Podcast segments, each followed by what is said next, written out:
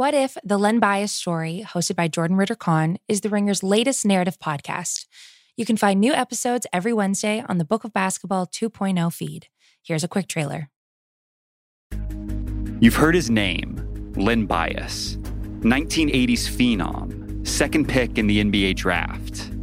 And then cocaine, tragedy, one of the most shocking deaths in sports history. 35 years later, Bias's legacy is still making an impact. From Spotify and the Ringer Podcast Network, this is What If, the Len Bias story. I'm Jordan Ritter Conn. This episode of the Bill Simmons podcast is presented by State Farm. If you've ever been in an accident and you're okay, but you know what happened, your first reaction is going to be, man, why did that happen?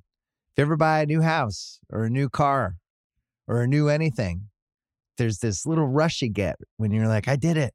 I made it happen. But really, the only words you need to remember are like a good neighbor, State Farm is there. State Farm has options to fit your unique insurance needs, meaning you can talk to your agent to help choose the coverage you need, have coverage options to protect the things you value most, file claim right on the State Farm mobile app, and even reach a real person when you need to talk to someone. Like a good neighbor, State Farm is there. Learn more at statefarm.com. This episode is brought to you by Michelob Ultra, the official beer partner of the NBA. It's just what you need to sit back and enjoy the game, and they're also getting fans closer to the game than ever. You can win exclusive NBA prizes like courtside seats, signed memorabilia, and more. I love Michelob because of how light it is. It's only 95 calories with 2.6 carbs. You know what the perfect time for Michelob Ultra is? A little double header, little NBA double header. Right, first half of the first game. I don't know, West Coast time. That's usually about five o'clock, five thirty. Perfect time for a beer. You can do it. Grab a pack to enjoy today. Learn more and enter for your chance to win at michelobultra.com slash courtside LDA 21 and up. We're also brought to you by theringer.com as well as the Ringer Podcast Network. If you missed part one of the two part extravaganza with Russillo, which feels like it happened a million years ago, we talked about Nets Bucks. We did our top 40. Um, just an exercise. We're, we weren't saying it's an official list, but it was an exercise. Now we just watched Suns Nuggets. This is going to be part two. Me and Russillo coming up first. Our friends from Pearl Jam.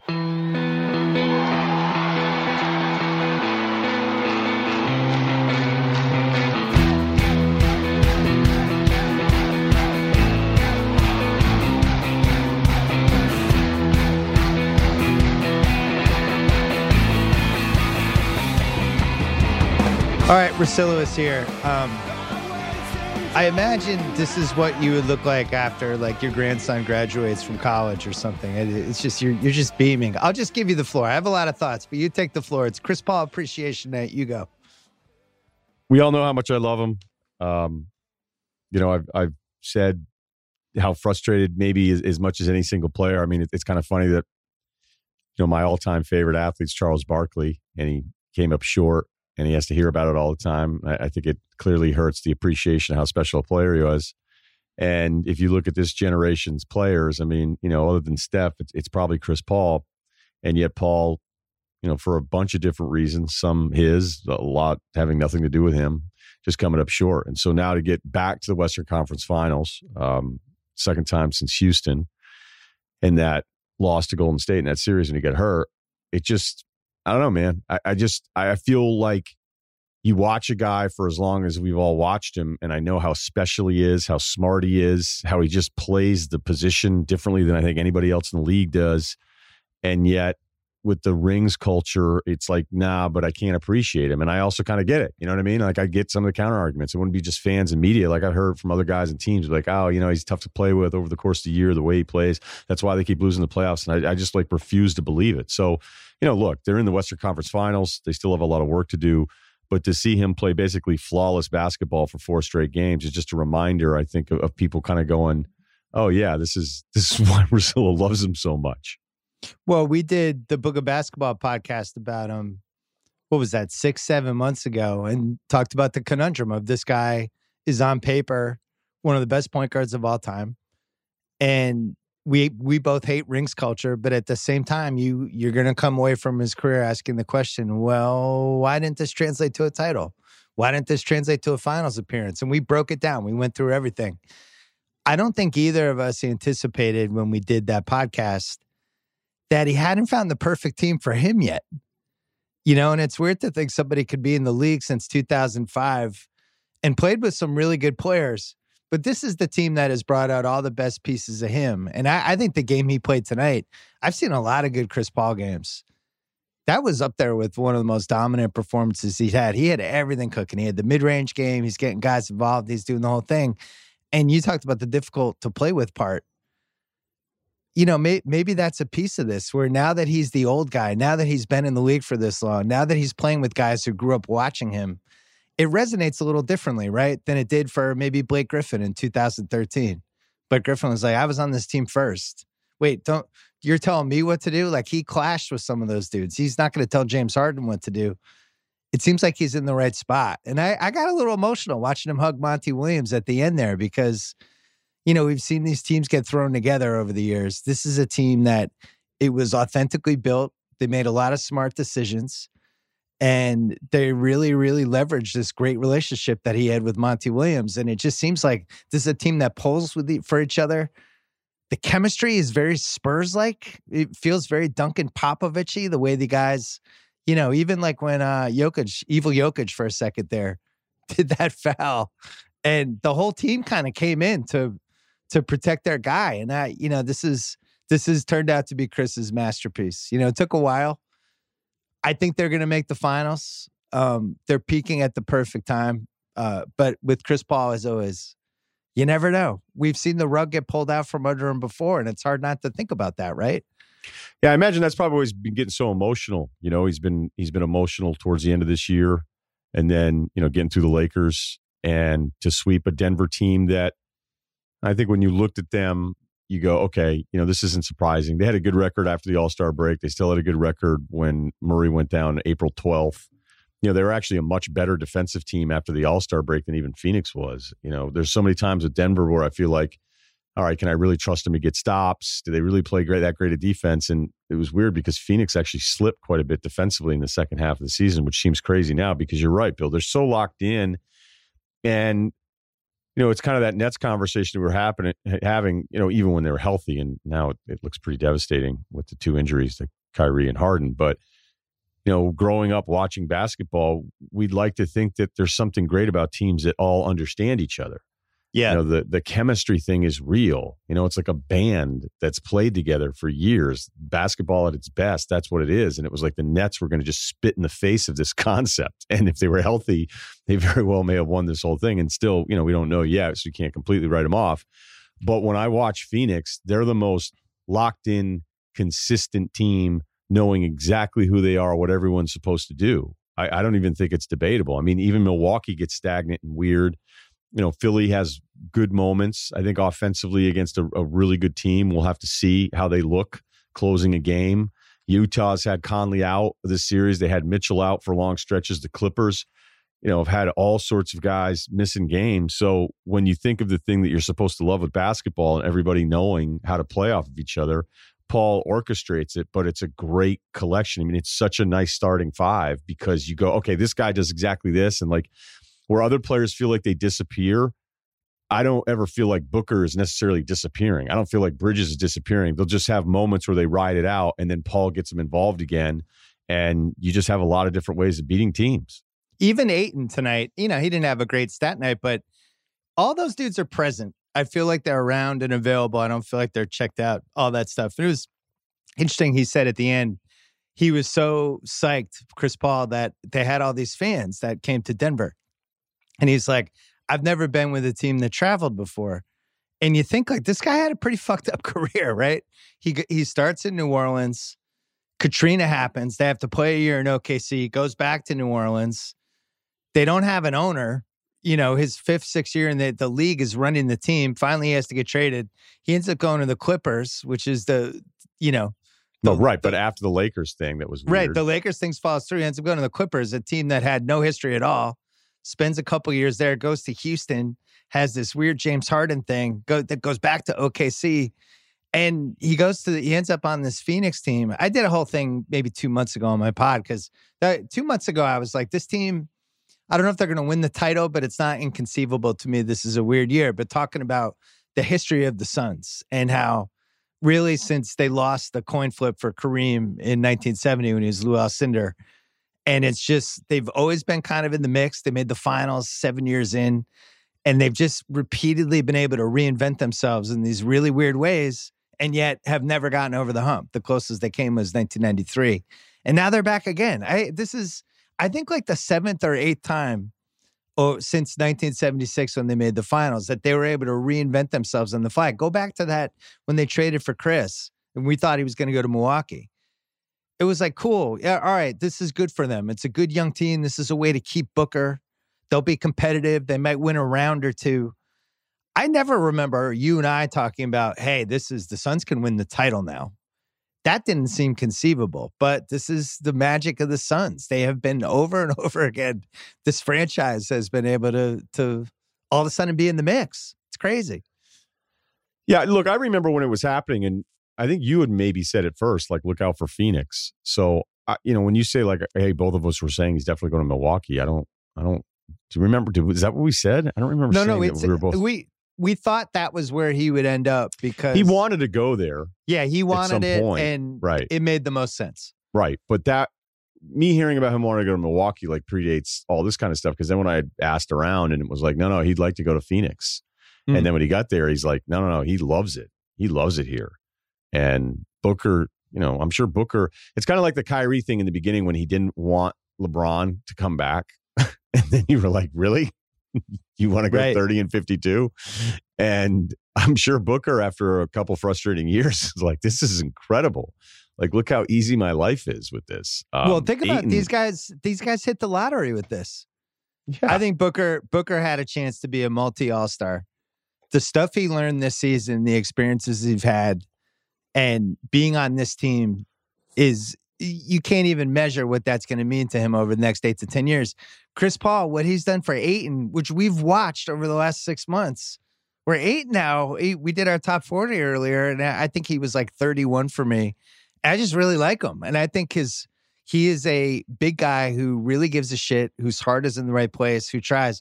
Bridges, who was another guy we talked about there in top 40, where, you know, I was like, maybe next year this guy might be on the list. Cause to me, he reminded me of Jaylen Brown in that 2018 range where it's like, I know the stats don't say it yet, but there's something here as a two way guy that he has a chance to be like a special guy on a really good team. And I think, you know, going back to Chris, like it, it's uh, it's all flown from him. There there's the only there's only not to sound, you know, completely overboard, but he's the only guy in the league who could have done this. Where there's no other point guard like him. He's when he rides off into the sunset, it's not like, all right, well, this guy's going to be the new Chris Paul. This is it. This is the position's not played like this anymore. The new point guards that are going to come into the league are going to be emulating Dame Lillard. They're not going to be, and I, I'm not saying that's a bad thing. That's just the reality of the situation. Point guards are going to come in and they're going to be guys that shoot 10 to 12 threes a game. And they're going to be guys that need you to come out and set picks for them. And they're not going to be able to orchestrate an offense and have that kind of impact on other players like this. I, I think this is the last of a dying breed. I really do. He could have had 50, 60 if he wanted to tonight. I'm serious. And he only took yeah. 19 shots. He was 14 and 19 tonight, 37 and 7. Game three, 27, 8 and 6. That's eight assists, 9 to 16. Game two, 17, 15 assists, five boards, 6 to 10. Game one, 21, 11 and 6, 8 to 14. He made every free throw. He didn't take a three tonight. And that drag screen where they run two screens at the top, Mm. Like he just knew. And that's the beauty of Chris Paul. And that's why I, still can't believe at certain times at the NBA level, I'll get frustrated being like, do you not realize what to attack? And Chris Paul never has that moment. I already know what he's going to try to do against the Clippers. I already know what he's going to try to do against Utah, depending on who wins on that side of it. All right. And so I don't want to get too far ahead of ourselves and already have him in the NBA finals. Um, but I'll pick them against either of those teams. But there's still a lot of work to do because I don't think they're like far and away better um, than those teams. Uh, you know, because I just think it's that wide open right now. But Paul knew at every moment with this game, especially when he got going in that third quarter and didn't miss a shot. And I don't know how much longer he would have stayed in with the substitution pattern because he got hit in the eye before the Payne Jokic play, which I'm sure we're going to get to later. But he knew every time like Porter doesn't know what to do. And I thought Porter's defensive he, mistakes they destroyed when he first, Porter. Right, it, it, it was when, a destruction for four games. Porter's defensive mistakes were like egregious in your face when he first started playing. Like you're Yeah. like, oh, that's why. And I still think Malone could have at least tried to put him out there in, you know, when they'd had some injuries and he still refused to play him. Um, and he's a special shot maker, but you can see with Porter Jr., there's just moments where he's like, how about that breakaway where he got the and one in the foul? He had a guy who was right, wide open. He never even looked at him the whole time. And look, he got the and one, so it worked out for him, but it's kind of like where Porter's in his zone. And then there was that play late in the game. It was close to kind of deciding it all, where he didn't even see the back screen. There was a back screen on the big by Booker and that was going to leave Porter at the rim against Chris Paul. And Porter never even saw it. Like he didn't process any of those things, and it was a wide open layup for Paul. So that's the advantage that you have. Not that he's makes shots, not that he's the assist numbers, not that he's a good shooter, not that he's making all of his free throws. It's that he's just not going to let you go like three horrible possessions, which was kind of scary because you know this game got weird in that. Hey, you know they cut it to five, right? Like it's like, oh, Jokic Yeah. is out. This game's I was never worried though. Um, no, I wasn't worried either because everything felt like it was really a struggle for Denver offensively, and then you could see like everybody was kind of just taking. But like Cam Payne for the love that that he he will. I think after he got hit, he was so mad. He was like, "I got this," and then there was a possession where Paul kind of came back in and got the inbound and was like, "Hey, Yeah, bro, I'm gonna I'm gonna set I'm gonna set this one up now." Settle right, down, bud?" young buck. Uh, back to the Porter thing. I love Chris Haynes. This is not a dig on Chris Haynes, but they threw to Chris Haynes for a report, and he's like, "Sources told me the Suns are trying to hunt Michael Porter," and I'm like, uh, we're, we're we've been watching. this is this has been their entire offensive strategy. Like, uh, yeah, we we're we're seeing it. Uh, that was you know one way. The, the other thing is, Paul didn't have to play defense in this series. He's going to have to No. play defense next next series against Utah.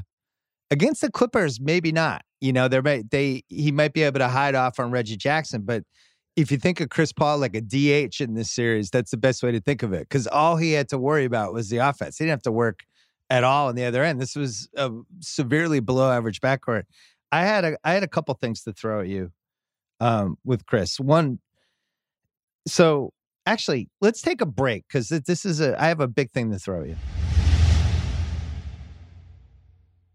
This episode is supported by State Farm. If you've ever been in an accident and you're okay, but you know what happened, your first reaction is going to be, man, why did that happen?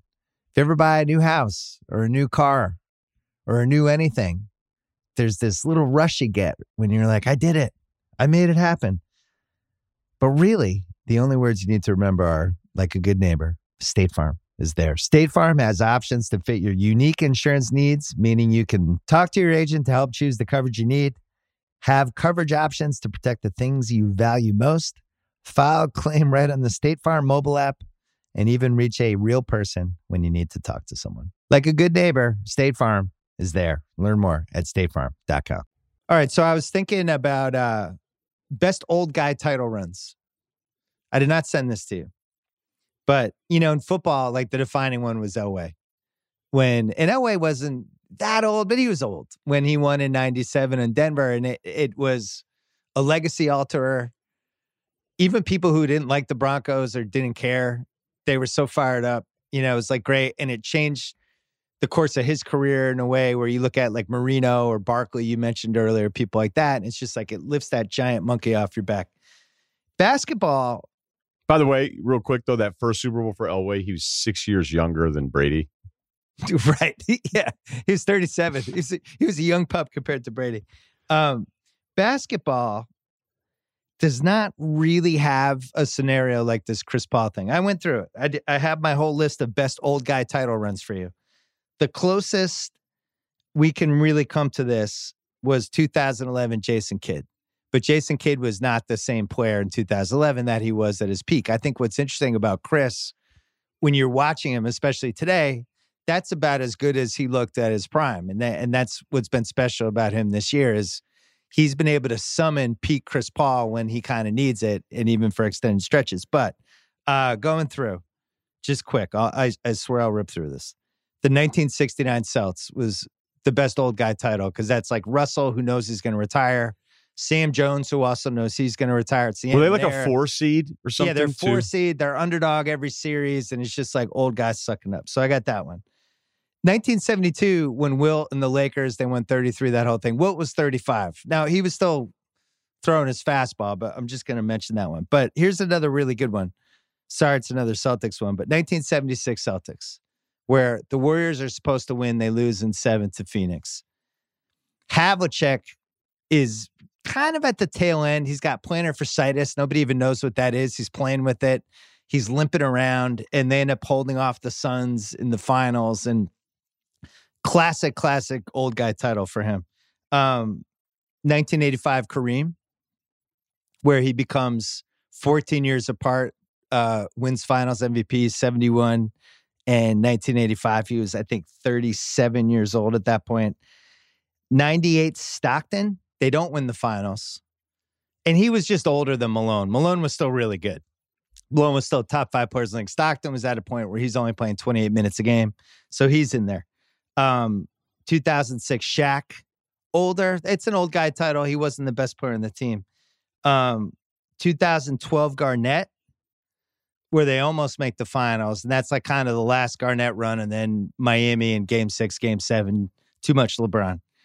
And then one of my favorites, the 2013 14 Duncan on the Spurs, where, and I, I was doing countdown for the 2000, for both of them actually, but in game six, they're up 3 2. And I remember saying before the show, I was like, I think Duncan's going to play one of the great games of his career. He, he, can smell it. And he came out, I think he had like 24, 25 in the first half and was just doing all that old guy stuff. They end up losing the series. They come back the next year, they win. And that's our last old guy title. I think what's special, and by the way, we could throw in nine, 1998 MJ, but I he was the best player in the league. It's hard to call it an old guy title.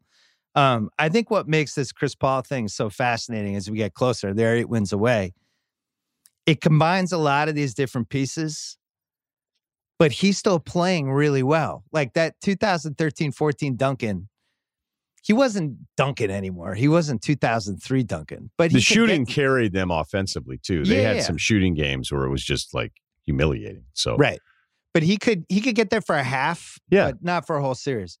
I think Chris could the way what, what we're watching. I think could get there a whole series. So, um, he's got all the different pieces of it, but he's got to. I I think to make the finals to really make this feel real, which now I would say they're the favorites, and I think I think what's so cool about this, I, I did my did my pyramid list. I think in March. I just redid it, and I think I had him like forty two. This is like one of the all time legacy alters, even if they make the finals. Now, now it's like Chris with all the other stuff he has. The only thing you could hold against him was, well, but all right, so why didn't he make a finals ever? Now, if he makes a finals, not only is it one of the great old guy title runs, but I think he has to be in the top 20. I, I would have to put him there all time? Yeah, I think he has to go in that. Like he's at least in with Barkley and Malone and guys like that. He's he's with those dudes. He's with Isiah. I think that would be the last piece for it. Yeah, because the overall stats are going to be staggering for him when he's finally done. Yes. You know? So he'll have the stat part of it, and he'll have a resume that I think is really impressive, and that he's gone to four franchises and he completely turned them around. Um, but I'd have to look at it. I'd have to look at like where I would kind of have my my top twenty guys because like Hakeem's still going to be ahead of him. Moses is going to be ahead of him. Yeah, the, the Pantheon guys are all ahead of him. He's in yeah. that. He's with like you know Malone, Barkley, Isiah, Dwyane Wade, people like that. I think, I think that's the neighborhood you would have to move into if he brought this Suns team that was this young that had no playoff experience at all, none, and he brought them to the finals and he went through the Lakers. Granted, Davis get hurt. He beats the MVP in the second round, and whatever team they play in the next round is going to have spent more money and have more playoff proven guys, and that's going to be a really hard team to beat. If he makes the finals with this team, I think it changes the way we would look at his entire resume. This was the only piece that was missing. Utah's not going to have a lot of playoff proven guys, um, but no, I they've been they've been in the playoffs for the last few years. Like yeah, I know. They've got I, I guess experience I don't really... compared to like Booker and Ayton and Bridges sure. and people like yeah. that. Sure. I guess I just don't like when I think playoffs. I don't think Jazz. Well, we both um, think the Clippers are going to win that series, right? I'm not sure. I'm really not okay. sure. All right, we'll I, get to that you know, later. Save the, that. The Mitchell part of it is is a concern. So, yeah, look, I'm not going to sit here and argue against where you're going to have Chris Paul in the all time rankings. I just don't want to get too ahead of ourselves. You know, I just don't. It sounds. What like do you think of the old guy, the old guy title run thing, though? Because it was fun when Kidd. It's when different, it though. for Kidd too, right? Yeah, but Kidd was a role player who transformed his game. I mean, Kidd went from a guy who couldn't shoot to then he was like this spot up two guard, which is one of the crazy is the thing I always thought we were going to see from Steve Nash if Nash's back had held up, where I thought he could come in late or come in with a second unit and just go out there and get you buckets because I always felt like every time shot, uh, every time Nash shot, it was going to go in. But you're right. This is different because as much as I appreciate Duncan, which I, I think it's pretty well on the record of, of how special I think he is, and he kind of gets hosed a little bit in some of these all time rankings things Not for uh, himself. But Paul is the focal point. This isn't Paul being carried This is by his team. Right. Yeah. I mean, look, Booker can score more, and Bridges has these great moments. So, you know what I love too is I don't know if it's a Paul thing or if it's Monty Williams or maybe it's just the guys. They're bringing in the right guys, but like that Bridges will keep cutting the secondary cuts where he's like, I'm not giving up on the possession. I'm going to give you an out, you know, and if I don't get it, I'll make a cut again the next possession. I'm not going to sit there and be like pissed because I didn't get the ball the one time I cut like some of these guys in the league. Ayton will chase he'll run. I mean, he had a couple plays when Jokic was still in the game where like Jokic was just a few steps behind him because Ayton got off a miss and ran the court. And you know he wasn't always getting those passes or some some stretches in the middle of the year, and now he's getting them again. So yeah, right. I mean he's he's the star of this show, even though the stats wouldn't say it. Where you know even Garnett, you know Garnett was being carried offensively by some of those other guys because even as Garnett got older, I mean he was always a kind of a reluctant offensive player even at his peak. Right. Um, and you weren't ever running your offense through Garnett because he didn't really want to do it that way. But he was a lot like Chris, and like his personality became the personality Yeah. of the team. And that was what was so interesting. I, you know, I went to a lot of those Clipper games and really was analyzing it and trying to wonder what was missing with it. And, you know, I, I just don't think Blake and DeAndre and those guys, and honestly, Doc Rivers either kind of bought into the this is Chris's team thing the way the Suns team did. And it's not, I'm not placing blame. I just think those guys were at different points of their career. Like Blake, Blake was convinced he was one, and he didn't have reason not to think this, that he was one of the cornerstone, potentially one of the cornerstones of the league, that he was going to be one of the next big superstars we had. And I remember when uh when they got Chris and he got introduced first, and then Blake got introduced last in the starting lineups. And I remember writing about it at the time, like, this is pretty interesting because really Chris should be introduced last, right? This is he's way more accomplished than anyone on this team. But they were already worried about the Blake piece of this. Well, this is Blake's team and and they just were never able to navigate it. That team you could see the dissension and the dysfunction on the court. Whereas the Suns have no dysfunction at all. And maybe Chris got older. Maybe he knows, maybe, maybe he's learned some lessons over the years, but um, I'm happy for him. The, the other thing I was thinking was how dumb the Heat, the two Houston years seem now, where it's like just what a waste of two Chris Paul years to have him standing on the side where it's like Cameron Harden doing this dueling banjo. I know it worked. I know they won games, but I so much more enjoyed this version of Chris Paul where it's like, oh, you're the best pure point guard we've had in the last 20 years. Like, this is great. Do this. Make Yeah, all, all the other you- guys look, better. All you have to do is watch Chris Paul over the course of his career and know that he he had to have hated what they were doing in Houston. Okay, Yes. because he's like, because I'm I'd heard a story where Paul was like, people actually think I can't get past people off the dribble. Like, are you serious? Yeah. Like, you think I'm to the point where I can't dribble past guys in this league? Like, that's bullshit. And he's like, the problem is if I have the ball, the other guy stops playing, and everybody knows like they can help. And you know, we've been over this before. Like some people were convinced that it was just Harden's brilliance and spacing, and you're like, no, when he's not in the play, he's just not in the play. You're four and five. So now all of a sudden Paul's going like, what do we? What's this? But it's Harden's team, and so you could see at times like remember that time when they were in uh they were in a timeout and they were kind of look guys go at it all the time, but like it made it look like Paul was super difficult, and Harden's like looking at him being like, what, what, and it's just Paul knowing how much he loves movement, everyone kind of figuring out how they fit in. Like that just wasn't going to be something we want to do. And they still won 65 games. And they still, you know, if Paul's healthy, probably get out of the get out of the West and, and maybe win a title. Who knows? That Cleveland team was really good. But what I, I will never think they were going to beat the Warriors that year. I know it would have Yeah, I know, three I two know, or whatever, but no, I just no, feel like the Warriors would have they would have would have summoned it. But know? look, I give it to Houston because oh, they can't they can't play together, and you know the closing moments are different, but they staggered them beautifully. And I think that Daryl, I, I think he deserves credit for even though there can be some usage rate guys where I'm like, what are you guys doing? I think Daryl was like, look, if the math says that this player is this per possession, like why are we taking the ball away from him? You know, so let's just let our main guys have the basketball all the time. And they figured out a way to stagger those guys well enough. It almost worked. worked. Yeah, they And almost they- beat an iconic team. They were smart defensively in that they go, we're going to be absurd with how we defend five, or we're going to defend three with five, and we're not going to care about the other guys. And you could see Golden State get really stuck there. So I don't know what would have happened because they would have been beating, you're right, a truly iconic team. But I also think it's worth mentioning that, you know, it's a bit like the Joe Frazier thing without the belt for Paul, where you say for five years in the West, you're going up against Golden State, arguably the best five we've ever seen. Well, he, in retrospect, bad career move, right? Because he he had the chance to control his destiny, and this is where like chasing a title goes wrong. He chased the title, little reminiscent of Barkley when Barkley tried to chase it with Hakeem and go to Houston, and it was just it was never the right fit. It always felt a little weird him and Hakeem together.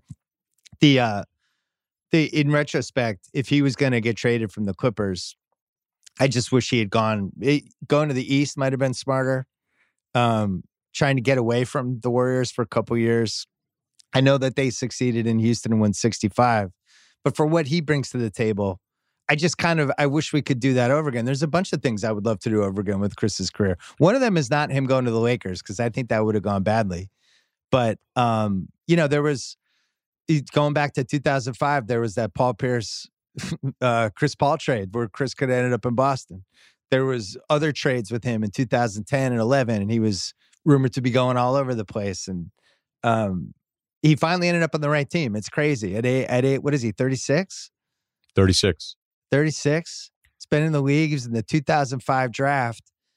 And this is the first team I've ever seen him on where I'm like, this completely makes sense.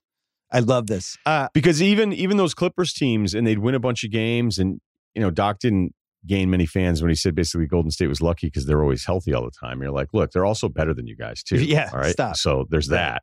But if you think of like a reluctant shooting Blake for the first half of his career, you know Blake developed uh, a competent three point shot. You know he developed that as part of his game. But I mean, it used to be kind of tough to watch just the indecision from Blake and not being comfortable.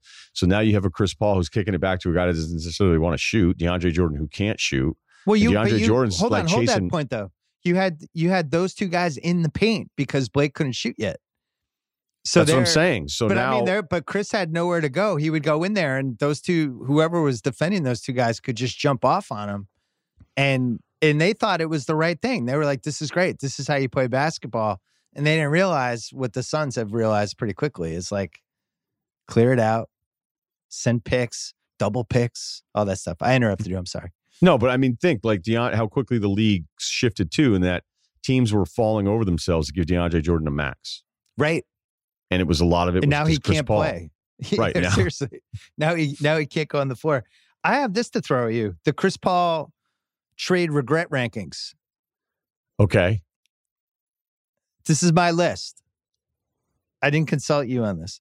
Number one is Milwaukee. On this podcast, when they made the Jrue Holiday trade, you and I talked about that we just would have rather had Chris Paul.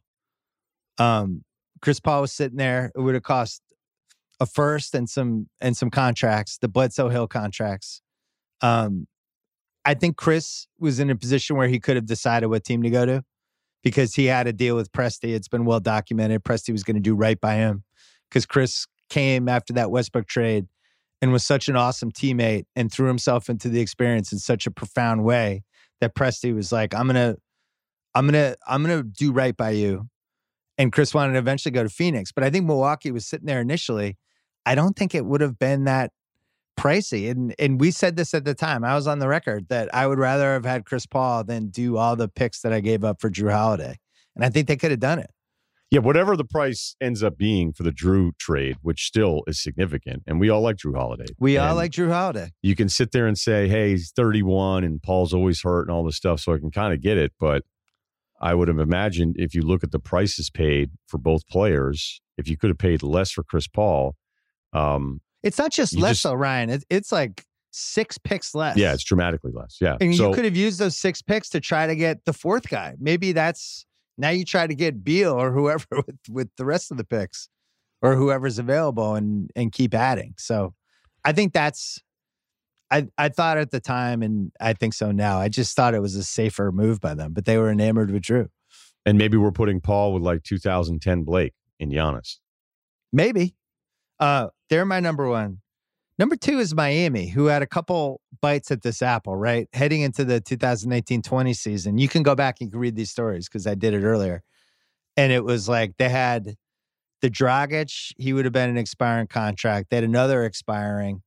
And they basically they could have thrown some expiring contracts together with a first and gotten Chris. They would have had to probably throw in one of the young shooters though, Duncan or Herro. I don't imagine. think not in 2019 because remember he didn't have the same kind of Oh, trade in value. 19? Yeah, Yeah, 19. No. Yeah, I mean, stuff about would OK, OKC Oh, have to attach absolutely. picks to Yeah, Chris? yeah, yeah. Right. No, that's why I kind of laugh about how much a market can change in 12 months, but that Yeah. you were attaching assets to Paul to get Westbrook's contract. Like, think Right. about that out loud. Well, and we right. all love playoff Dragic, but if you put the Chris that we saw in OKC last year on Miami's team, The Lakers Higher. front line still crushes him. yeah, the Lakers still win the title in six. Uh, but then this year, they also had a chance to get him. I think it would have been a little more complicated. I think Herro might have had to have been involved. Um, at the time, I think maybe they're, and I would include myself. I think our opinions of Herro are probably higher. Yeah. but, but I I think think everyone's it's safe to say. Yeah, I think it's safe that we've we've adjusted what we think of Tyler Herro a year later. So I have Miami too. I don't think for this year. I think for 19, it's a legitimate thing because I think they could have stolen him. And and I think people are really. If you go back and read all the articles, it was all about everybody wanting to keep the cap space for Giannis in 2021. Um, Got to keep it open. Well, Giannis signed an extension. That became stupid immediately. So I have them second. I have the Knicks third because the Knicks I knew you were going to bring up the Knicks. well, they could have stolen him a year ago for nothing. If we, we- you go back and read the articles, it was like, ah, not sure we can give up Kevin Knox, and, and uh, I just think they could have could have swiped him, and they had the salary cap space and just flipped Derrick Rose for Chris Paul this year with all the other pieces they have. I, they're not winning the title, but it's a more interesting team. I wonder how much pushback he would have had though going to the Knicks, going, who am I going to play with? You know, at least you can look at Booker, you could look at Ayton, and I mean, I don't know how tuned in Paul was to Bridges, but you're right. I mean, he and Presti because of how he handled himself, and he just took that franchise over last year. I think Presti felt like, hey, I got to make sure. I Because I, had heard a story too. Was like, you want to try to run this back one more time or something? And it was like, Right. no, no, we're No, good. thank you. Like, Yeah, like I did everything asked of me, and I didn't take a ton of time off either. Like I took it seriously, and you know, hell, they still almost won a first round series last year. The Knicks one, I'd agree they should have done anything they can because I think sometimes the GM job we make it more more comp. I think it's way harder than than people do. That's why I'll I'll kind of be like, well, you know, you did this and it didn't work, but they did this because of this reason and this reason and this reason, and the rest of the options weren't that great. But then on the other side of it, you could also be like, what's the debate in the room when you're like, hey, do you want to get Chris Paul? No, you know like think about it just think about it that simply going do we want to add this because again you just have to pay 90% of the cap anyway so you're saving your cap space on a short term and that's what'll be really interesting is this continues to see what he gets when he opts out Well, Leon and Wes, he had that whole thing with the Knicks too. I think the Knicks Right. were sitting there because there was a moment where it was unclear if Phoenix was going to put in a pick, and if they didn't put in the pick, I think the Knicks could have pounced. But um, yeah, look, if they make the finals, gets in And Chris- development though it gets in his way well, I know Knox and Ntilikina, they they just said no, pick other guys on the roster. If they make the finals, though, Chris is going to tear up his contract and probably go like three for 90, something crazy. He'll be making somehow more money. We were always talking about that $44 million option. Oh my God, it's that's the worst contract in the league. And he'll he'll be signing for longer than that. I have one more team in the regret rankings. They probably don't even know they're on the list. Why wouldn't New Orleans have made a play for him last year? Why couldn't everything that's happening with Phoenix right now have happened with New Orleans?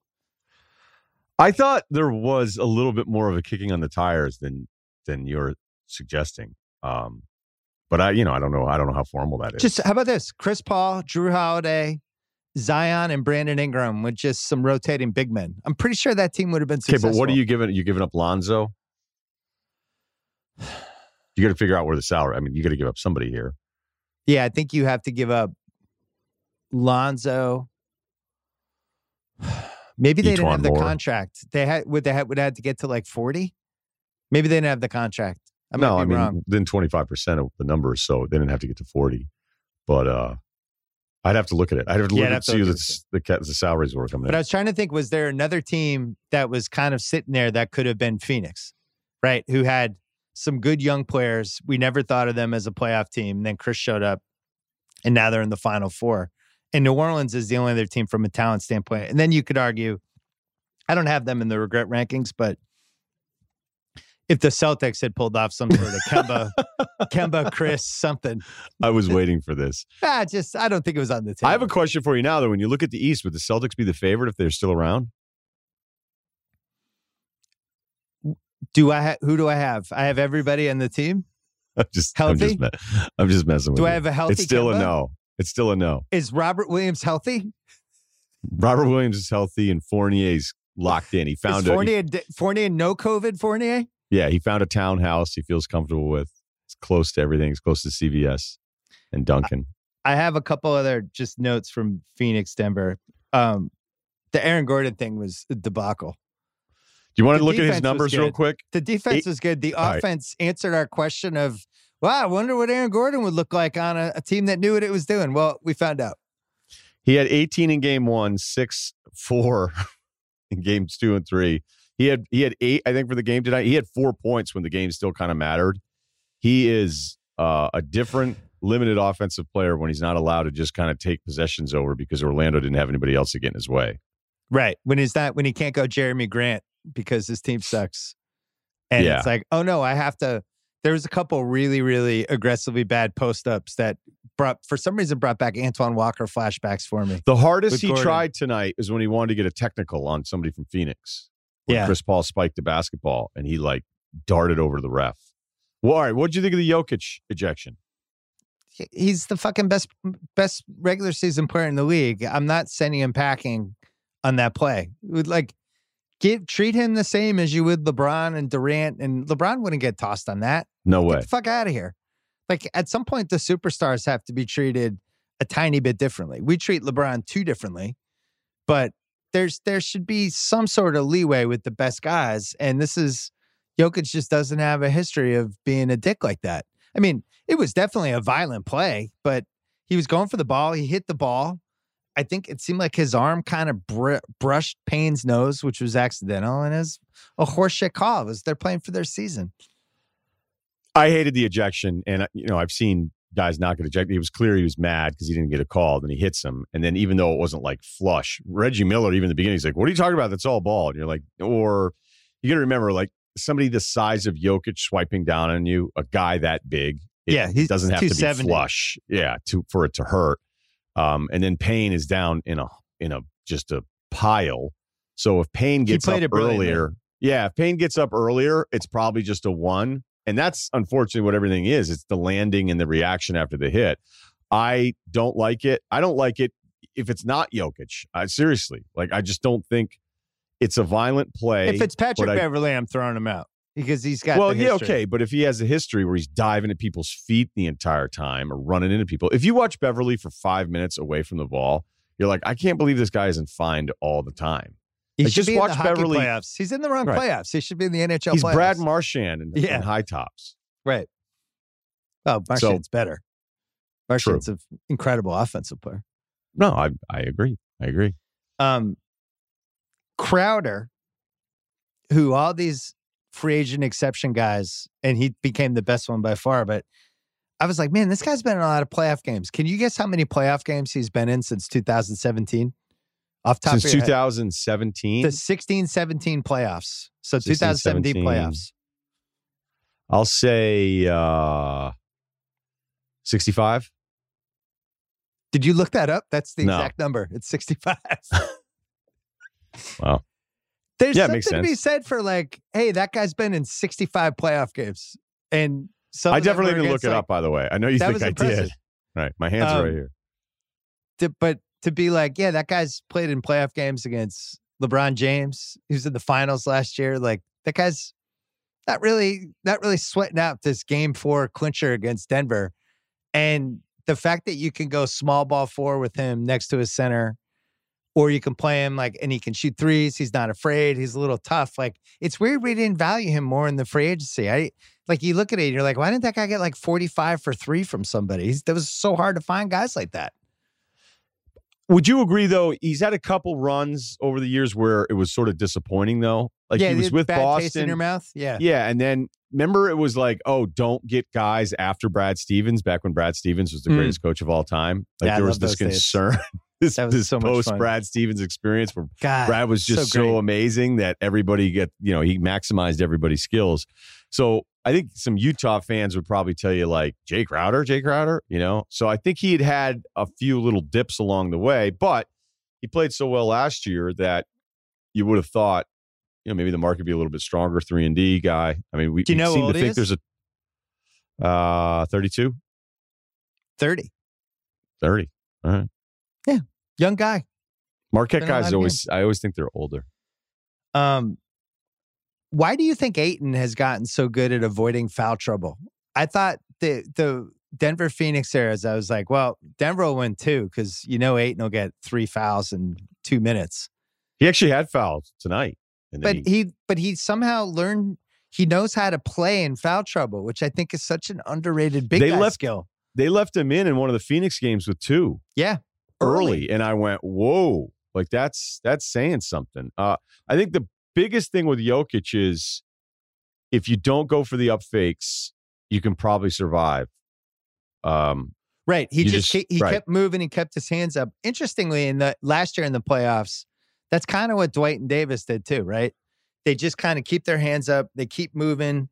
They don't kind of go for anything, and they they almost don't want to get roped into a foul, but they just keep use length, and it bothered him a little bit. I mean, he still had awesome stats in the series. He had a twenty two and eleven tonight. It hurt his uh, career playoff stats, but he was still getting his stuff. It was just harder. At least they were making him work.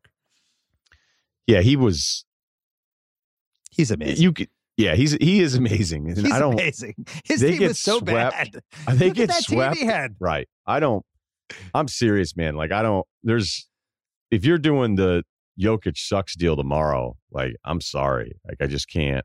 Well, you know our guy Cowherd. You know what his nine o'clock lead's going to be in the PT. Well, I could see his tweet. He said Chris Paul is making a mockery of the MVP, and and Oh, I- Cowherd I was called me. getting- Yeah, he Cowherd called me this weekend, but I was playing hoops, so I I didn't pick Oh, up, and. I thought I thought for sure I was like I'm getting his Monday open right now, and I I already know it's coming. Look, hey, I'm the biggest fucking Chris Paul guy going, yeah, and you are. I'm telling you, he was not he the shouldn't MVP. have. He wasn't the MVP. Yeah, he wasn't.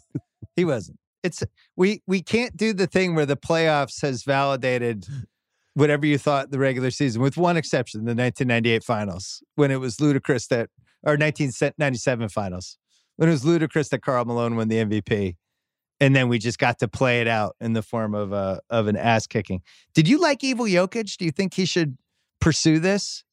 Wrestling heel Jokic? Do you think he should get like a facial hair goatee thing going and really couple couple tattoos that just make him seem more menacing? Should he take this further? I didn't like when he apologized to Cam Payne. Go go the other way, Jokic. I liked when he was saying to Booker, "What are you going to do?" And he said it over and over and over again. And I think there was some spittle. It wasn't Yeah, a direct I spit, but uh, there was one spittle moment there that I thought was was probably tough to be on the other side of that. But it's just one of those deals, like kind of like when a corner gets into it with a tackle, and the tackle's like, "Hey, look, like you're probably you know strong and think you're tough and everything, but I'm a left tackle, and I'll like if I get my hands on you, I'll destroy you."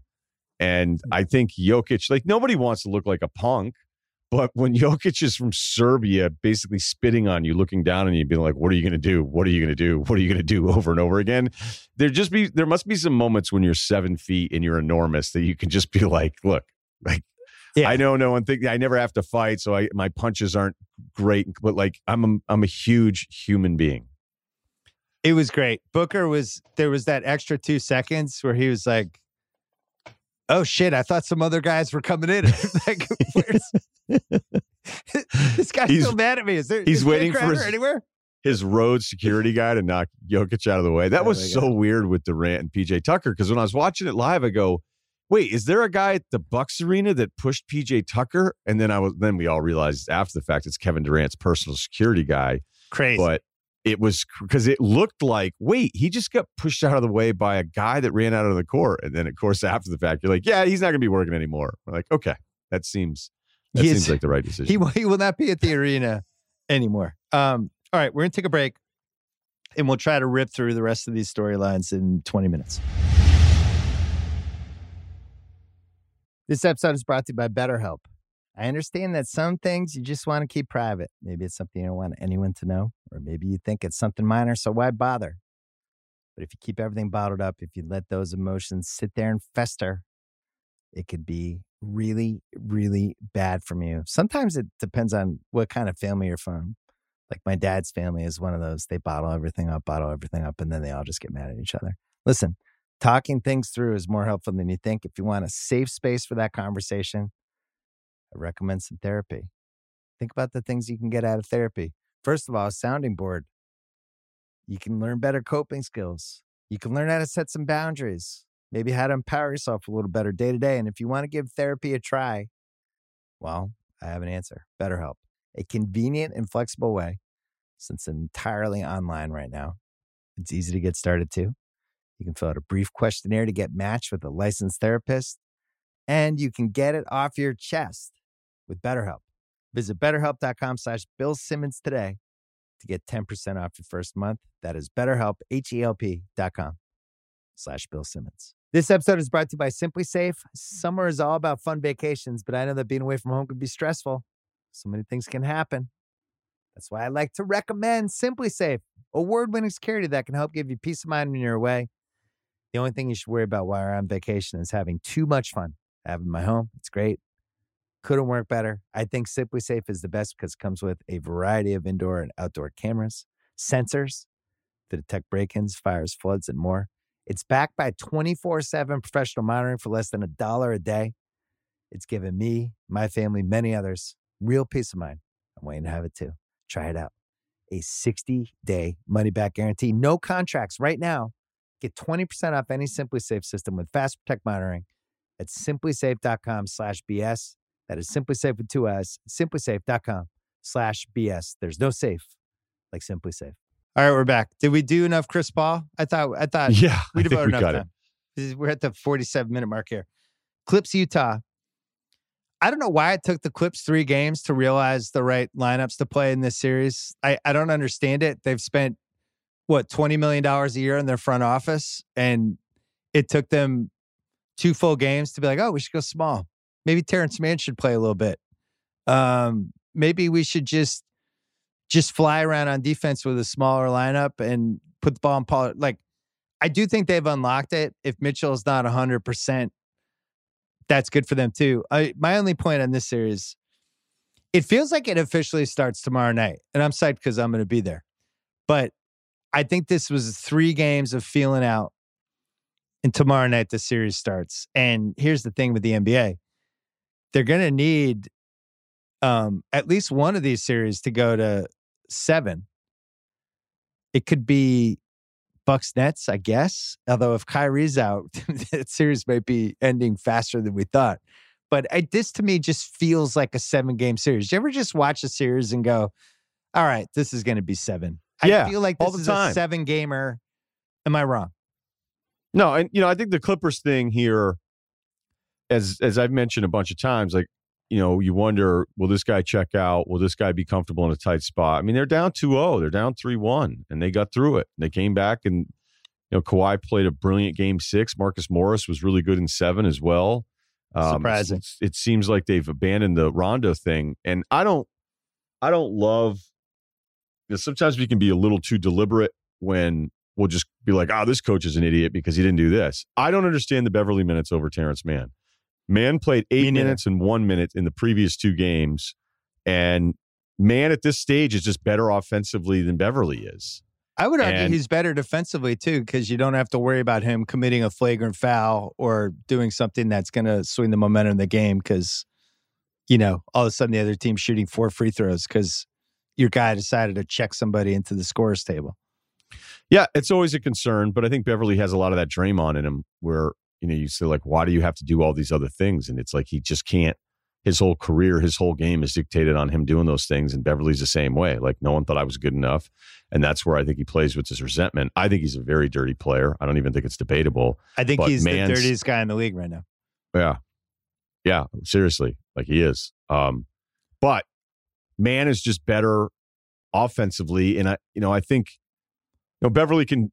I would think it would be exhausting to continue to do all the stuff you would do if you were Patrick Beverley, where Mann to your point, is kind of just out there playing. So they've gone small. And when Gobert isn't in there, they attack the hell out of Favors. They were way better on their doubles with Mitchell, where Mitchell was doing damn. I mean, that first game, some of the shit he was doing against the doubles where he was splitting them was so good. Mm. And I think it's to everyone of the Clippers' credit that they showed a level of intensity that they can get to, but did they only show that level because they were desperate and down 2 0? Maybe.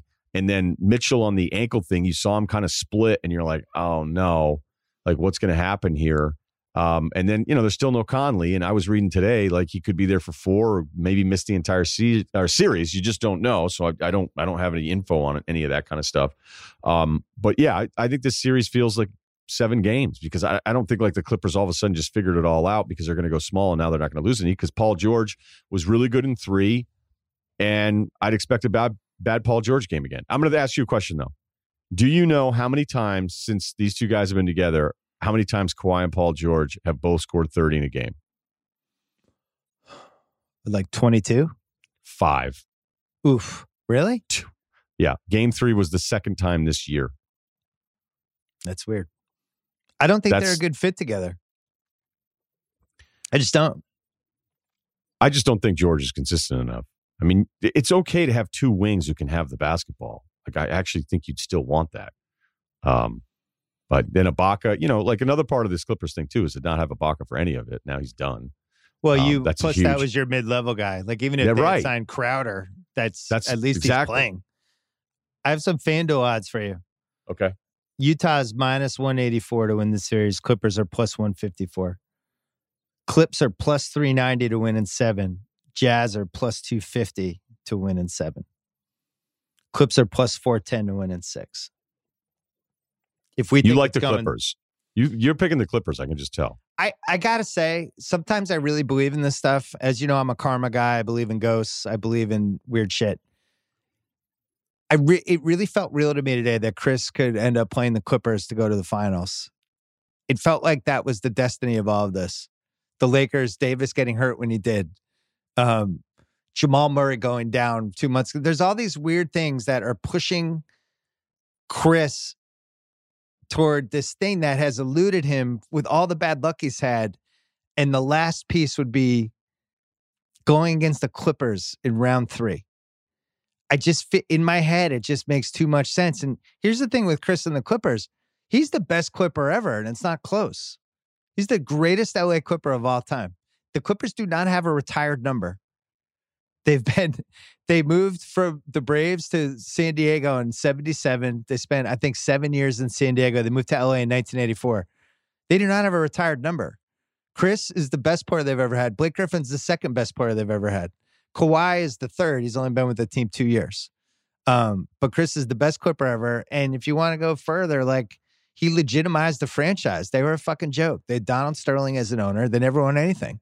They only had one good year in 30, 35 years before he showed up in 2006 when they lost him round two. And the Clipper fans talked about that 2006 team like it was the 86 Red Sox. Um, and he comes in and he, and he completely legitimized them. And even though Lob City, we look back at it now as disappointing and all this, and they 2014 15, they, they choked both years. At least they were playing for a title they were in the mix. They had a chance. This is the only time in the history of the team that they were like that. And now they're like that again this year. And now Chris would be going against them. And I think it would be fucking cool. I'm into it. You might be right. I'm still staying with Utah unless Mitchell's really banged up. I don't think Mitchell's healthy. I didn't like what I saw the other night. That to me seemed like more than just, oh, I tweaked my ankle again. I, I think he was managing 80%, pain. 78. Oh, you want me to do it? I always want you to do it.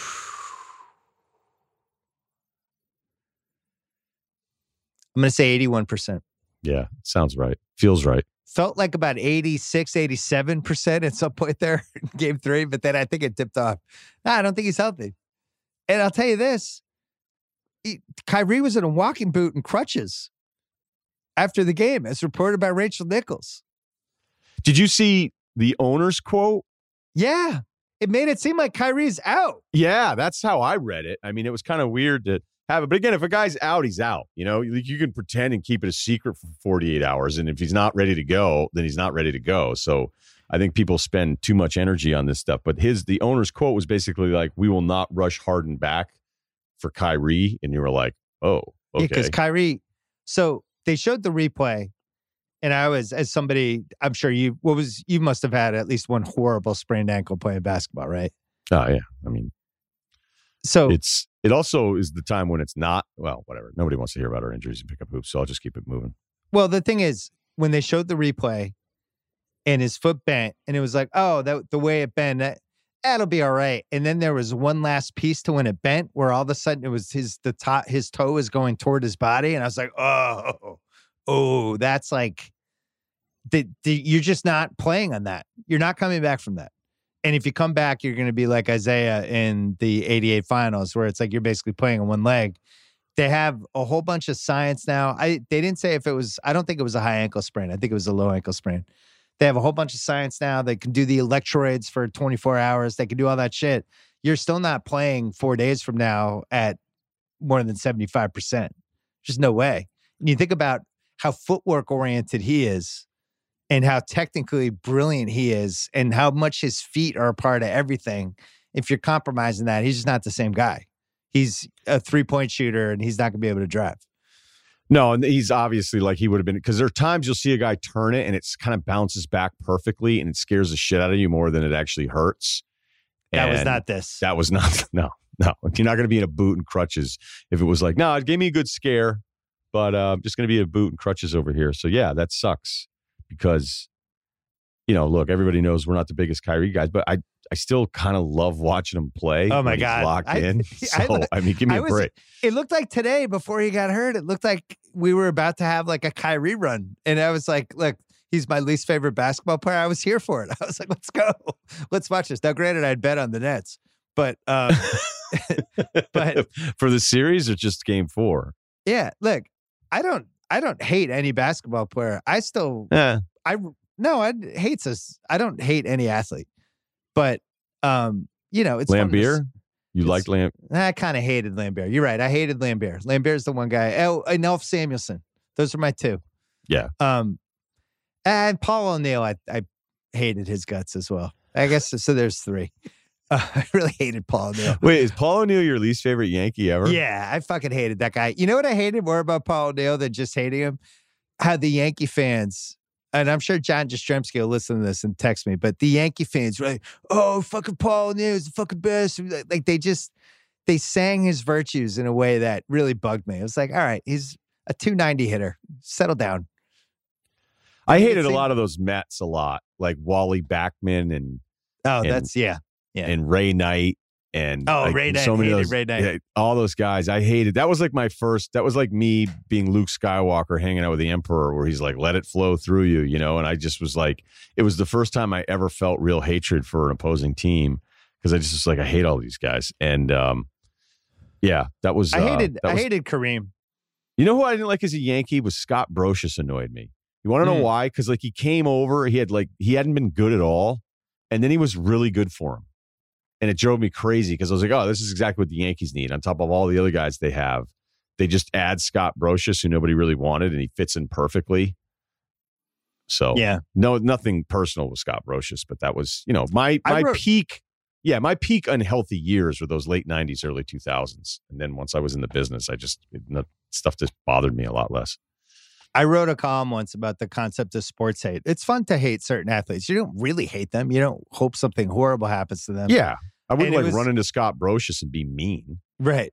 But it was really fun to sports hate this Nets team, the way they're put together and the whole thing. But at the same time, like, you're watching them, and when they were on, it was just beautiful to watch. Like when Ky- when Kyrie or Durant would get going, um, you know, there's nobody like those two guys, and they're not replicable. So, um, it'll be. I saw Perkins. Um, Perkins tweeted. I was like, I, was- I actually went on Twitter because I was looking for Kyrie info, and Perkins tweeted, "KD has a chance to have a really, really special game five, right? Like from a historic standpoint, one of the great ones. I feel like KD's legacy is secure no matter what happens in this series. But I did, also didn't disagree with the point because game five will be KD against the Bucks. And they have PJ Tucker to throw at him. They have Giannis to throw at him. They have Middleton to throw at him. They can trap him. They can put Jrue Holiday on him. They have four really intriguing different types of defenders to just rotate on him constantly. And if Joe Harris doesn't show up and he doesn't have another shooter he can trust, it's going to be really hard for him to navigate. But at the same time, I think he's the best player in the world, and I think he's going to figure it out.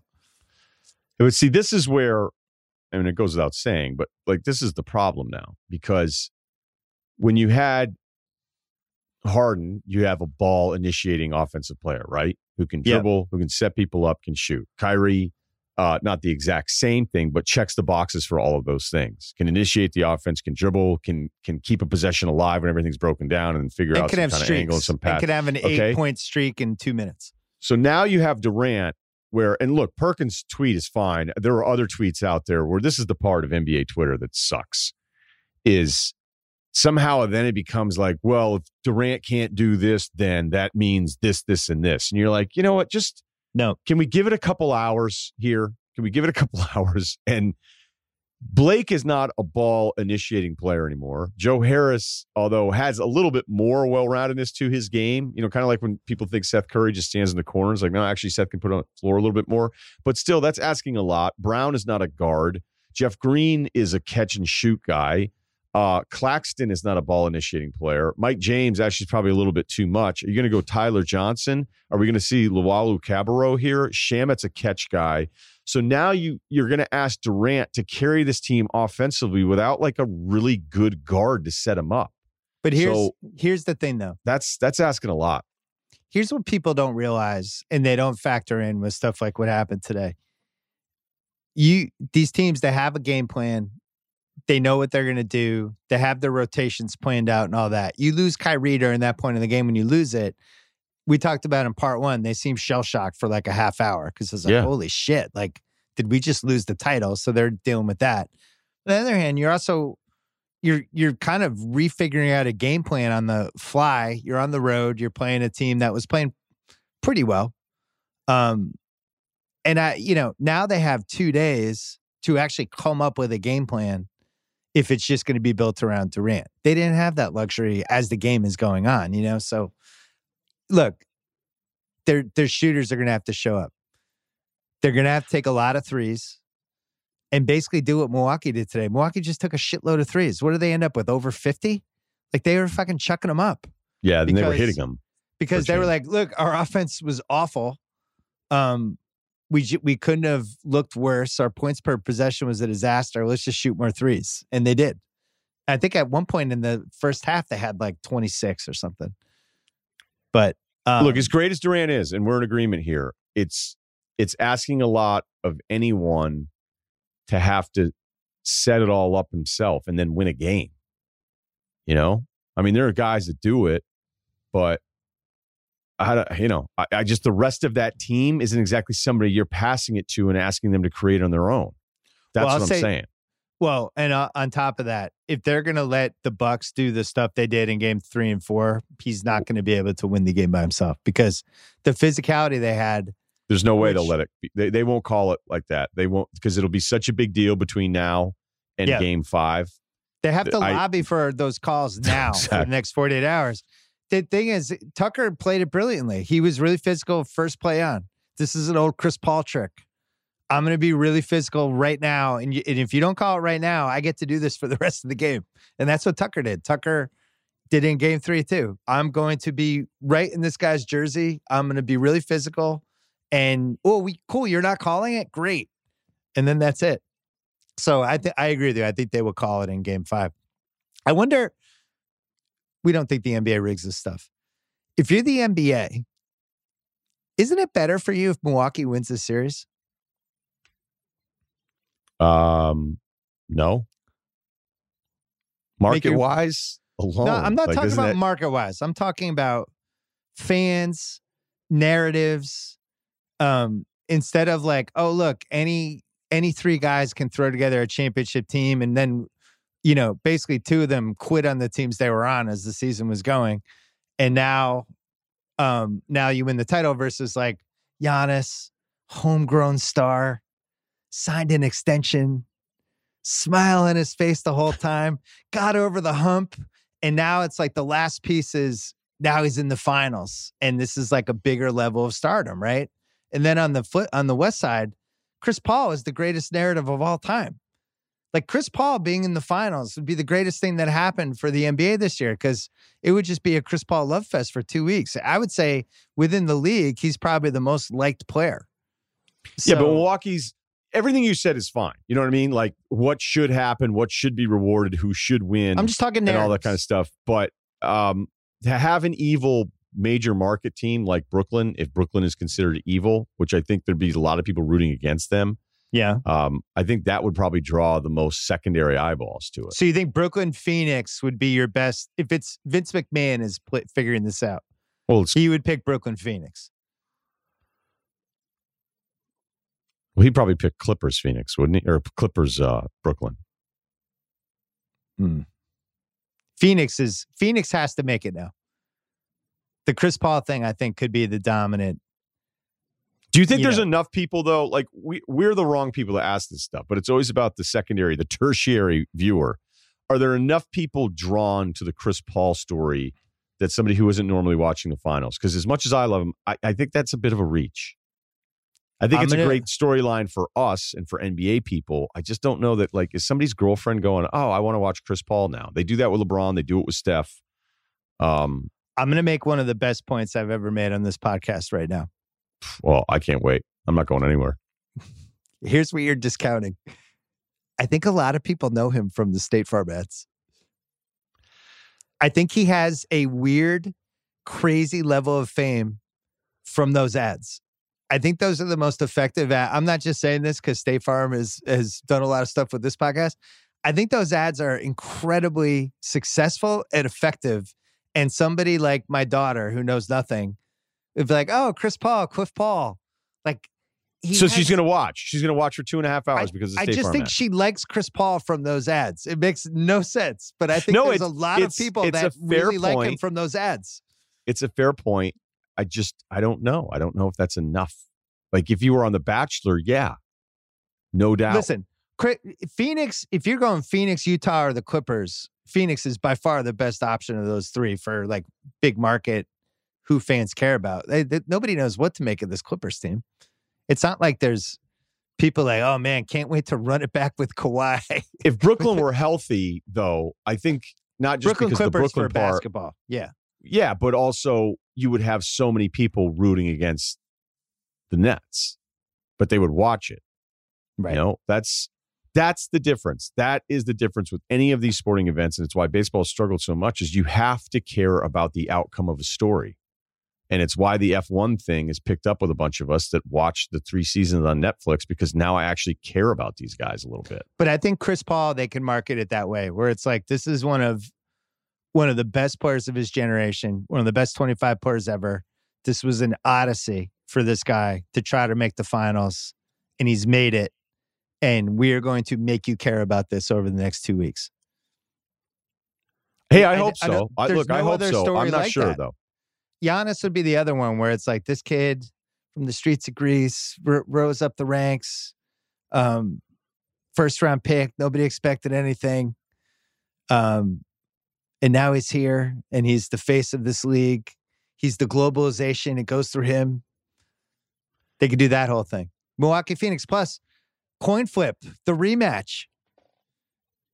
Heads was heads was Lou no Alcindor. one, no one. Tails There's was really Neil six- Walk. It'd be Go you and at- Charles Pierce Listen, tweeting about it.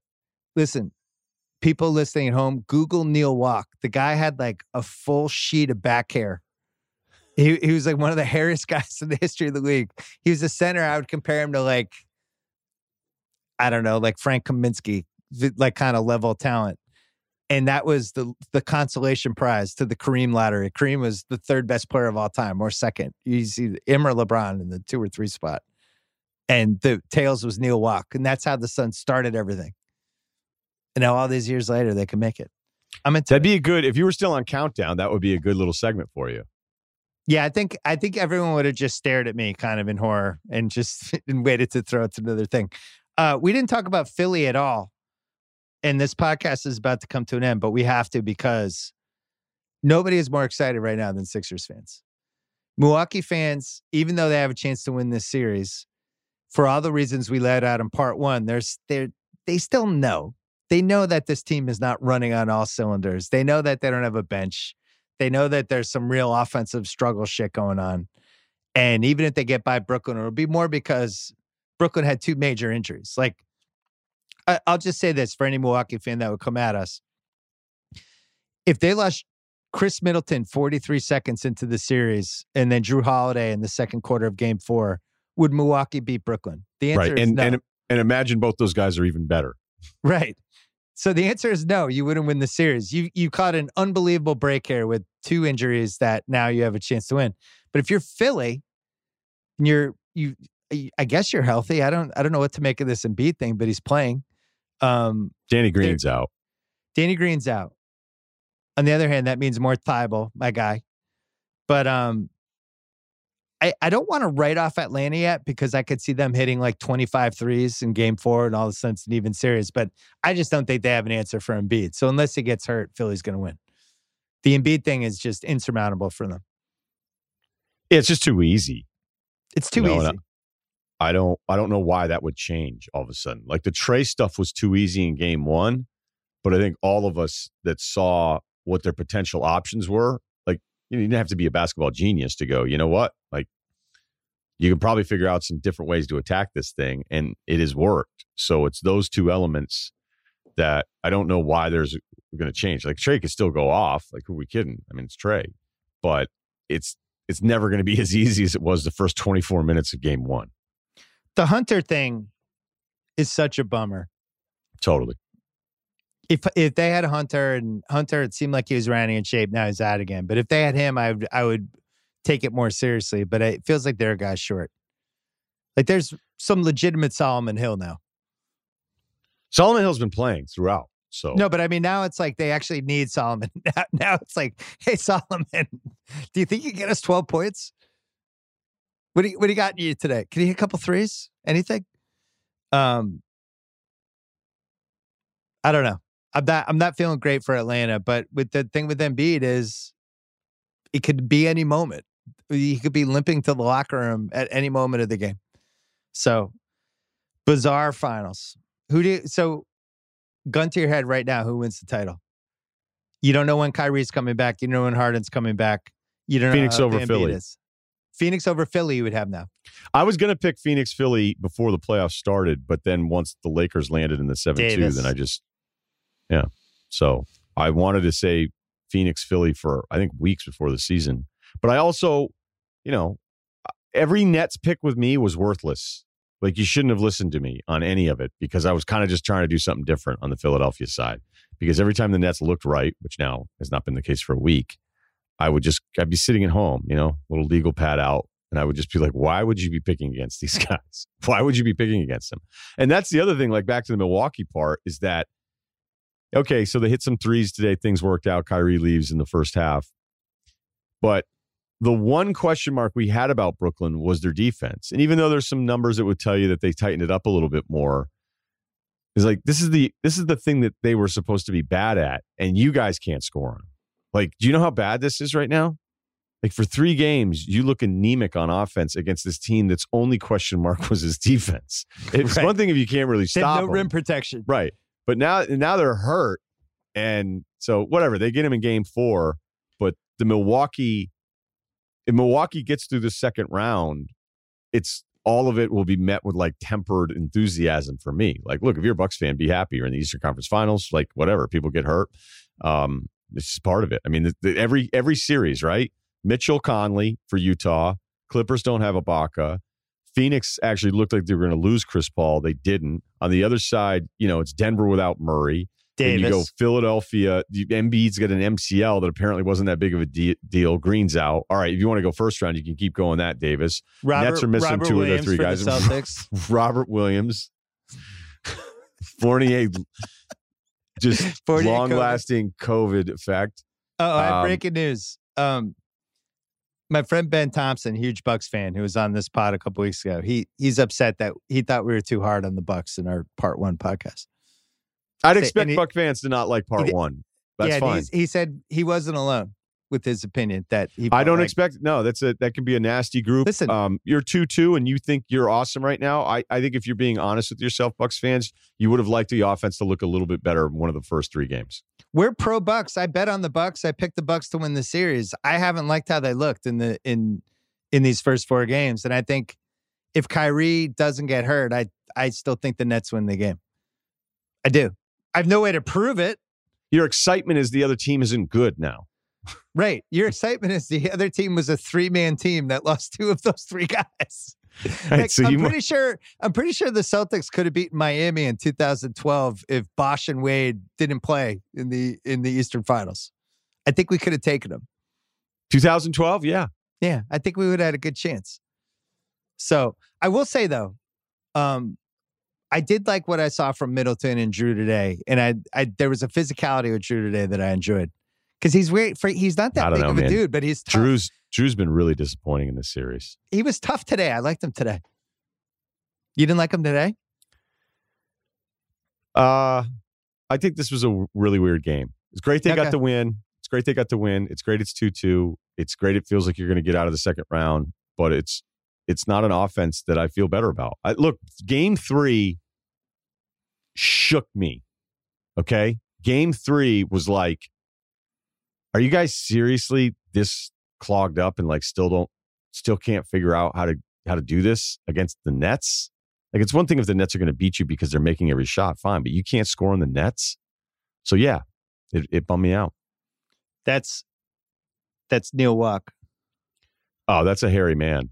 Yeah, Oh my god! Imagine Yeah. having to play him. he was. I'm surprised really, he wasn't more successful in the post, just because guys didn't want to brush up against him. He was really hairy. I'm going to give you some Neil Walk. Rainmaker. Some Neil Walk Wikipedia. Uh, sadly, not with us anymore. He Where'd he go to picked- school? He went to. Uh, he was a Florida Gator, all-time Florida Gator uh, rebounder. You can even see, even see like, see the hair. Wait, can you see that? The hair Yeah. creeping out from. Oh my god! Yeah, he was a hairy dude. But uh, all-time leading rebounder for the Florida. Some girls like that. picked second. Um, did not last very long with the Suns. He said to author Charley Rosen that he was one of the league's great booby prizes. I never paid attention to that bullshit. How many guys would love to be the second overall pick? Played with the Suns for six years, averaged 20 and 12 in the 72 73 season. Not bad. Um, and then put, went to the Jazz and the Knicks, played in Venice, played in Italy, played in Israel. And uh, and that's it. I would have loved to play in Venice in the '70s. There was this great run of NBA guys figuring out that they could go to Italy, like Michael Ray Richardson, and just light it up in the 80s for play until their early 40s and be able to be good. And you get to live in Italy and get paid. Smart. It's good. Yeah, and the whole that could be a place is like- script for you. Just go to Italy. Yeah, No, but there'd have to Neil be some. Walk, the hairiest American player, goes to Italy to play for a year. It's a I don't know comedy. The, stuff No? that's selling right now. I'd have to. There'd have to be some major twist.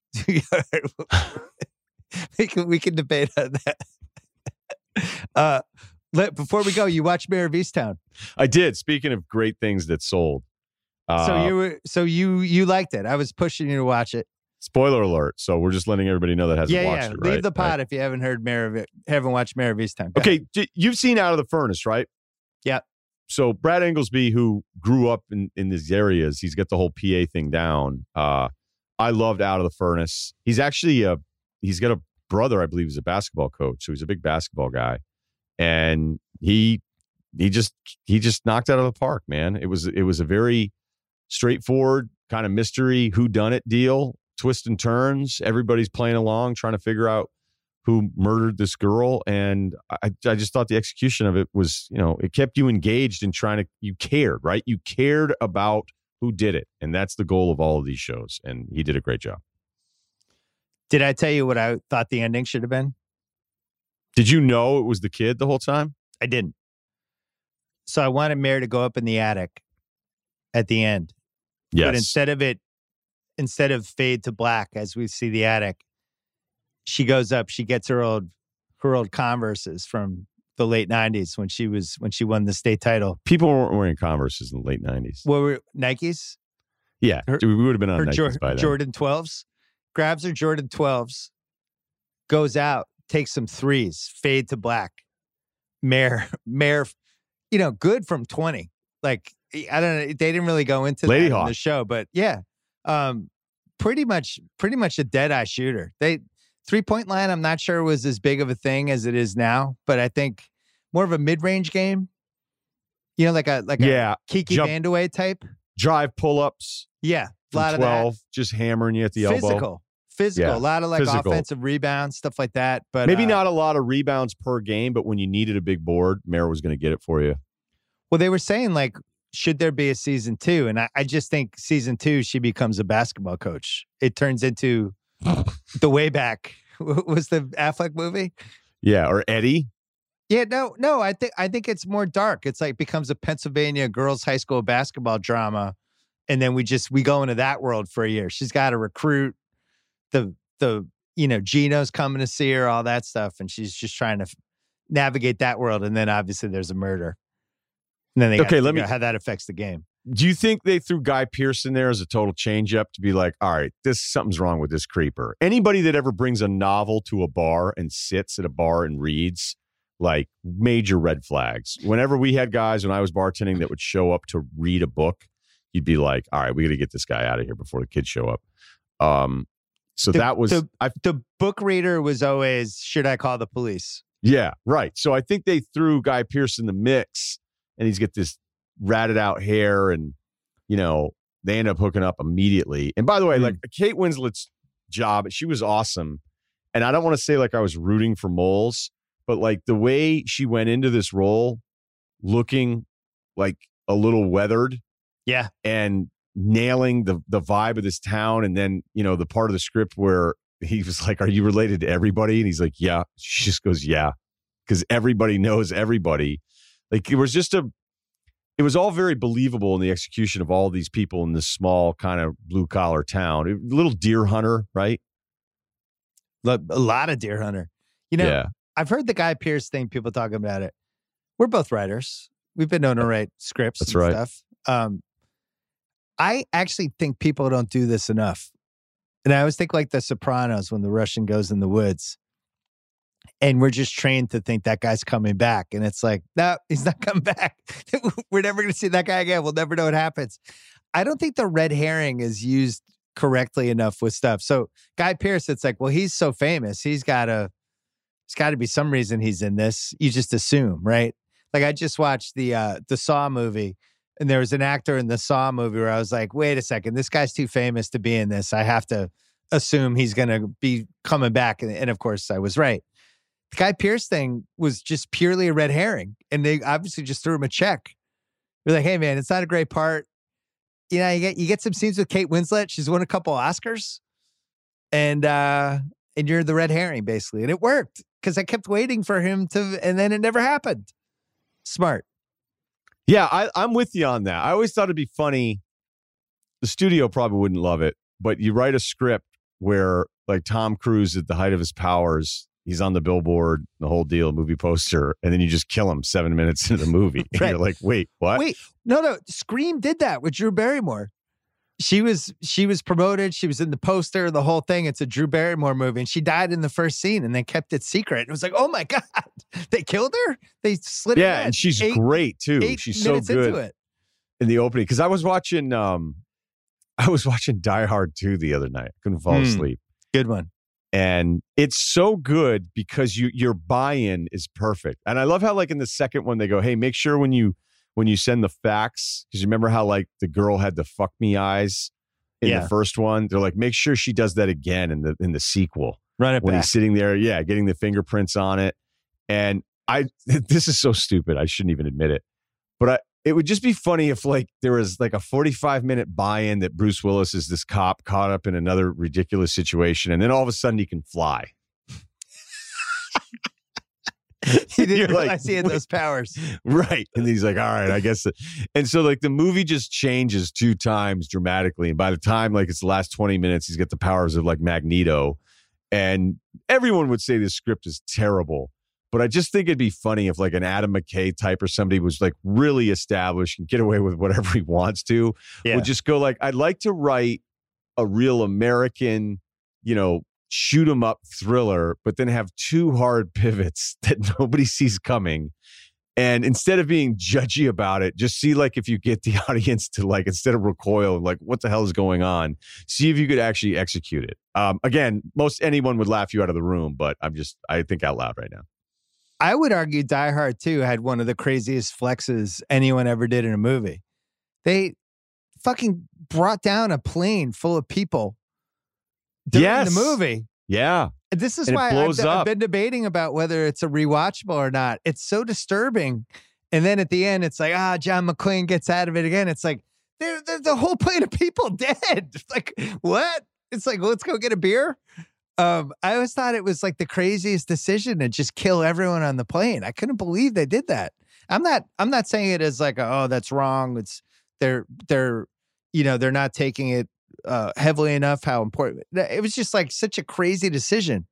Like it could have crashed and like a couple people could have died, but they killed like 200.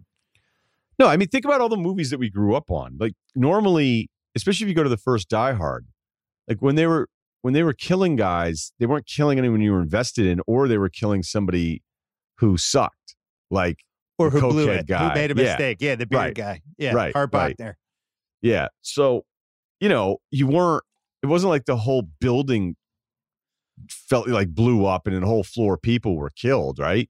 So that it's funny that you say that because when they crashed a plane full of people, I was like, oh, like normally you wouldn't do that because I think flaw. I think the audience is always, you know, it's weird. Like we like sad songs, but we like happy movies. So like, if you think of songs that you like, you know, and I'll go, you know, after a while, I'll usually like a band's slower songs and the sadder songs. You know, I'll end up liking those. But with movies, there's a pretty clear formula here where. You know, hey, two hours escape and be at the theater, and like, wait, you guys just killed a thousand people on a plane, and now John McClane's saying one-liners, and it still works. It still works, but I don't. Look, It I'm was a bad No one idea. does anything like that. I don't even know that I'm saying it's a bad idea. I think it's No, just was. funny how I I processed it differently now watching it because I had because you knew it was going to happen. The first time in the theater, people are like, "Jesus, this this got dark." Uh, I remember. I can't. I haven't thought about Twenty Four. I love Twenty Four. I watched Twenty Four for years, and I remember Twenty Four crossed the line like this. I can't remember what it was. Like they blew up the White House. Or they had like a nuclear war. There was something where it was just like, whoa, hey guys, this is my escapist television show. You just murdered everybody on it. What's going on? And I never felt the same about it after. It's just they just kind of I don't know. You got to be careful with this stuff. Anyway, Mare of. Um, I think she's she has to take over her old high school teams. Vacant job. Guy died, heart attack. Goes in. She's not going to be a cop. And obviously, she shouldn't be a cop anymore after she planted drugs. You should have lost your badge after that. I don't care how many people you save after that. That's that's not a one week suspension. You're done. You're off the force. So that comes back to haunt her. Ends up becoming a basketball coach. Then there's some murder she has to solve. I sign me up. Don't tell me there's no season two for Mare of Easttown because there is. It's staring us right in the face. You're not selling me so far right now on her Really? dealing with Geno Auriemma. She's the high school coach, and Geno Auriemma shows up. Like I need, I need more because the other cool thing of it was that basically it was two different storylines going on there, where you were like, wait, are these things all connected? And it's like, nope, we're gonna do kind of a Silence of the Lambs deal where we're chasing something it. down, Yeah. and this isn't really the main goal, and the main part of this is going to be later on. And then, it, you know, I guess you could say, like, why did you have to set us up every episode into believing it was somebody else? But that was kind of the fun of it, you know? Yeah. Whether it was Roy from The Office, where you're like, wait, what's going on with this guy? And you're like, nah, just kidding. And you're like, Guy Pearce, why is this guy hanging out? No, he's just going to leave. Um, you know, what's going on with this? Why did, you know, because it got a little not challenging to follow, but when they were basically saying, like, wait a minute, you're getting this guy to confess that he did it, but he was actually just doing it for the other guy. And then, okay, this is why they're saying it was a secret because it was the son, and that's why everybody was lying because they son. And then you realize, okay, when the son attacks the kid with a lunch tray, you're planting the seed that he has a serious temper and he's violent. And so, okay, now that makes sense. Although, you know, it was, you couldn't really put it together. I don't know how many people were guessing that it was a 13, 14 year old kid that was behind it, but I It doubt was there were smart. many. They they Yeah. laid enough breadcrumbs that it made sense when you found out, but it, nobody was guessing it. Oh, and the by the way, that is it John McArdle? He I think he's from Scotland who plays the other priest. Yeah. Not he stole every scene he was in. So when you thought it was him because he throws Yeah. a bike over the bridge, that guy, I don't know that much about him. Um, I was looking him up. I think he's in his early 30s. I think he's from Scotland. And he was like right away in all these different, you know, theaters and, and schools. Like he was just going to be one of those guys. He was I didn't know anything about him. And every time he was in a scene, he was unbelievable. Season two, Diana Taurasi trains with Winslet for like eight weeks. Still not in. Season two, Embiid moves to Easttown. Gets involved with Kate Winslet. It's a younger man, older woman. People are like, "What's going on?" Episode Why are you three is a Sixer star? is is Embiid is just complaining about Ben Simmons not developing an outside shot. So Mare. Mare fixes it. So She's Mare like, I meets was up reading with Ben. Kevin O'Connor The Ringer. You're actually shooting with the wrong hand. That's it. Yeah, that'd be great. Definitely more basketball in season two. I don't. I don't think that's a lot to ask for. Some sort of sports plot, whatever. All right. Well, I'm glad you enjoyed it. Um, my son and I we watched the Saw movie with his friend Lucci, and I really thought it was good. I liked it. I thought The Chris newest Rock was one? good. Yeah, I think that was maybe my favorite Chris Rock movie he's ever done. Ever, ever? Yeah, I think it was. It's. I mean, it wasn't. There wasn't a lot of competition, but some people That's throw out top five. Some people throw out a couple others. Boomerang. New Jack. No, he was. In, oh yeah, he was a Boomerang. New Jack City, but he's not like the star of that. But like for a Chris Rock starring movie, I thought it was really good. Really, really liked it. It's actually a pretty good point. Now that I think about Chris Rock movies, there's going to be stuff Never translated. here, right? No, it's like head of state. Um, I think I love my wife. CB4. I mean, the most successful movie he ever did was Grown Ups, which is uh, an iconic kids movie. I don't know if you knew that. Uh, I didn't. I didn't know that one. Grown Ups one and two are iconic. Pootie Tang. my kids, Pootie Tang, eh. um, my kids consider Grown Ups one and two uh, on par with how I feel about Godfather one and two. Not kidding. and it's not just them; it's everyone their age. Grown Ups one and two are like massive movies. Um, all right, we got to go. Kyle's Kyle's sending smoke signals to wrap. Russillo, congrats, Chris Paul appreciation night. Uh, it went off without a hitch. It was Still beautiful. a lot of work. lot of work. Congratulations. Eight wins, eight wins to go. Um, we'll be back on this feed on Tuesday night. I will definitely be waiting until after Bucks Nets to post something. You have two more podcasts come this week as well. A couple good guests. You've been dipping into the uh, ex player well with a lot of success. There's been some good ones. Who was the last one you did? We had James Posey, um, and Robert Horry was terrific. Robert Robert, Horry, Ory yeah. was so like good on the on the Spurs Rockets series Mm. when David Robinson got the MVP, and they said he told us on the pod. He goes, "It's the only time I've ever seen Hakeem like, all right, I'm going to just take it out on this guy Yeah. right now." So I think it was like 95. Yeah. and um, it was it was pretty cool. And it, you know, he talked about Hakeem. He was like, "Look, Shaq's dominant, but Hakeem was a better player." Yeah. and that um, it made the rounds. Yeah, I got a couple things. I don't want to tease him because Luke Wilson, we ended up just pushing the interview back. We still have a friend coming on to do the life advice, so we have a writer and a, and a fitness guy coming up. But um, I want to talk to Jarrett Jack. I think we're going to get him this week because he played in that Ignite team with the lottery picks there. And I think kids just because I've gone back and watched those Ignite games to watch those two kids play. and I, I thought like Jarrett Jack was just trying to be a professional and you know figure his basketball life out, and so I thought it was a pretty unique experience. So hopefully he'll be uh, he'll be a great guest for that. Can I make a guest suggestion for you? And then we're really going to go. Sure. I saw Van Lathan this weekend. Van Lathan has this hidden secret thing that I didn't know about.